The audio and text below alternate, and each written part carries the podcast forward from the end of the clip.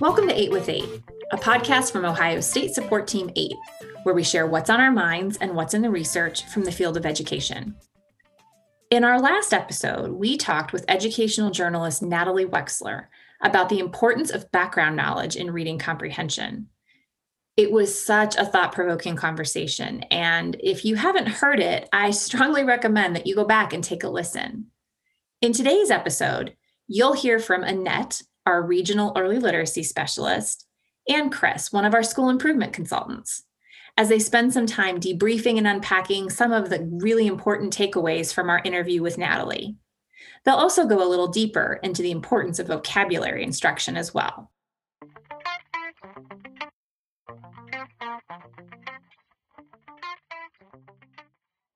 Hi, I'm Annette, and I'm here today with my colleague and friend Chris. We're going to talk about two concepts that play an important role in comprehension. Hi, Annette. Hi. You know, that interview that you had with Natalie Wexler for our first episode of our literacy podcast season was jam packed with information. You know, out of everything she talked about, I was wondering what kind of stuck out for you as you spoke with her. Yeah, Chris she really sparked our interest on what changes we can make to improve reading comprehension with our students. During the interview with Natalie, she she focused on like why background knowledge and vocabulary are such big components of comprehension. Yeah, I'm wondering, uh, you may be familiar with her most recent books, The Knowledge Gap. And then she also co-wrote The Writing Revolution with Judith Hochman about the, the Hochman writing method. You know, I'm I am familiar with the knowledge gap. I have read that one, found it really, really interesting, but I am not as familiar with the um, book that she wrote with the writing revolution. That's interesting. I might need to check into that. Yeah, definitely do so. It's, it's great how writing really connects to building that background knowledge and supporting comprehension. All right. So, also, just to let you know, Natalie mentioned in her book and during our conversation this analogy that building background knowledge is like Velcro. And that comment really stuck with me. No pun intended. Oh, very funny. she explained the more knowledge a child starts with, the more likely she is to acquire more knowledge. Like the child will then read more and understand and retain information better because the knowledge is like Velcro, it sticks best to other related knowledge. You know, that makes me think about um, something we've talked about for a while. I know you're familiar with it. I'm sure many of the listeners are familiar with it, but it's called the Baseball Study by mm-hmm. Recht and Leslie in 1988. And they found something very, very similar. Uh, they had studied four groups of students. And so these four groups, there were two groups that had high reading ability, two groups that had low reading ability. The difference was one of the high reading ability groups had high knowledge of baseball, the other one had a low knowledge. And then same thing with the low reading ability.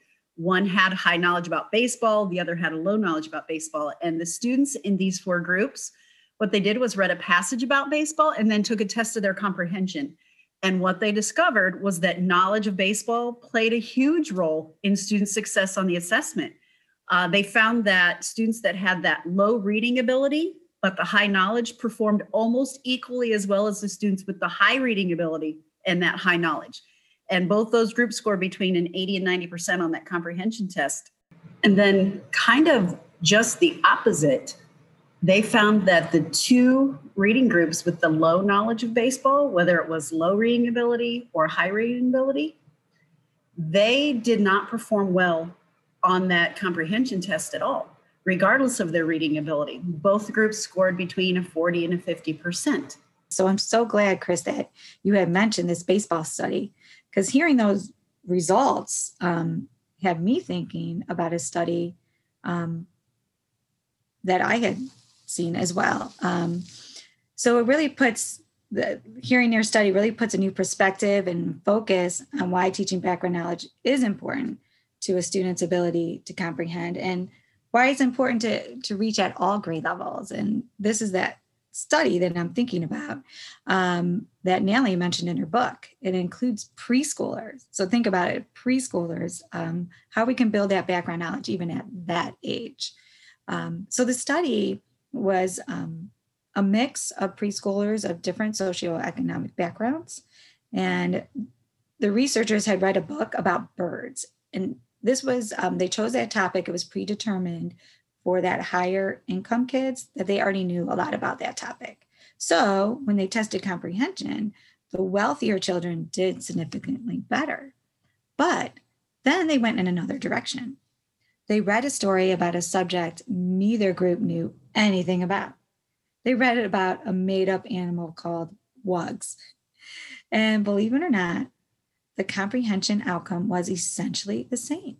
So this tells us that it wasn't a skill gap, it was a knowledge gap.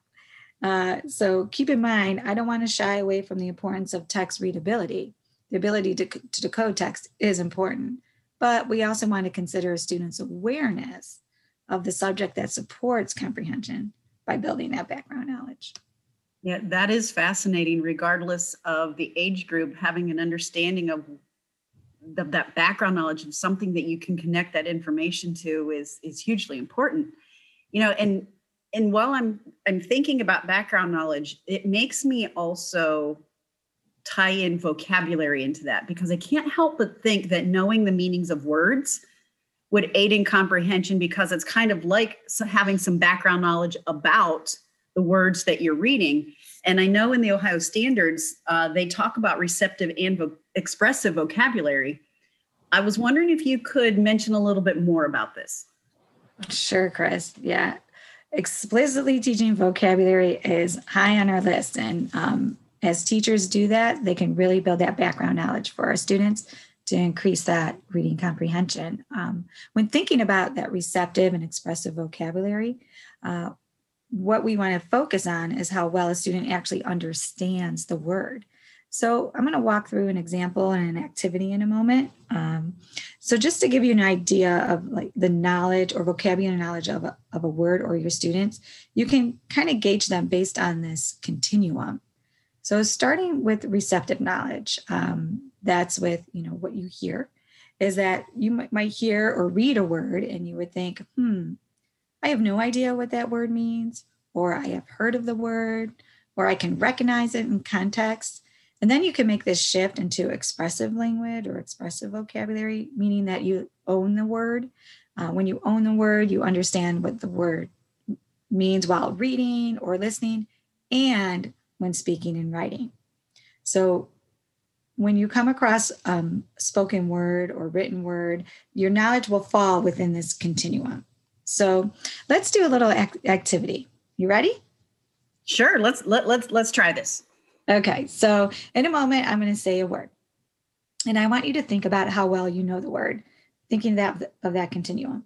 You have no idea what the word means, or you've heard of the word, or you, if you saw it in context, you'd be like, oh, I, I can get it, or you own it, you know it, you um, use it in your everyday language um, by writing and reading um, and talking and speaking. So the word is nefarious. Nefarious. Mm-hmm. Okay, well, let's see. I certainly have heard of the word, and I'm fairly certain that if I saw it in context, I, I, would know what it was, but I'm not sure that's something I use in everyday language or speaking and or writing. So that's kind of where I am with that. Could you use that maybe in a sentence, and I can tell you if I can maybe figure it out? Sure. Well, nefarious is actually a describing word, an adjective, and it means wicked or criminal. And if, here's a sentence. So the nefarious bully would often steal lunch money and kick sand in children's faces. Yep, I definitely would have would have probably figured most of that out if I read it in context. Mm-hmm. But now hearing that it was an adjective and that it's describing the actions of somebody, I think I could own that word moving forward. Sure. Yeah. Yeah. Well, we know, Chris, that you could definitely decode it, no problem. Um, but and probably you've heard it in various contexts in your lifetime. Um, but you know, really owning it and using it from this day forward, you will be doing it. I will. All right. So just uh, um, put it together, like developing these solid word recognition skills is, you know, a really the first step in reading. So we want to get that decoding down uh, because one cannot understand something they can't decode. But once that code has been cracked, building that vocabulary is really a key component to reading comprehension. You know, kind of hearing about background knowledge and vocabulary reminds me of this quote from Natalie Wexler, where she states the most important factor in determining whether readers can understand a text is how much relevant vocabulary or background knowledge they have. And based on our conversation today, that really is making a lot of sense to me. So, for those who are listening, I would like to encourage you, regardless of the role that you play in a district or a building, to really kind of seek out opportunities to where you can incorporate building background knowledge and vocabulary either into lessons or you know talking about that in conversations you have around planning for a highly effective instruction. Okay. Yeah. With that in mind listeners please join us in our upcoming podcasts our literacy consultants will be discussing vocabulary and providing more information on vocabulary instruction, including some before, during, and after strategies. So, listeners, if you like this podcast, be sure to check out our State Support Team 8 YouTube channel, Literacy Playlist, for webinars to learn more about vocabulary instruction. Thanks for chatting with me today, Annette. Thank you, Chris.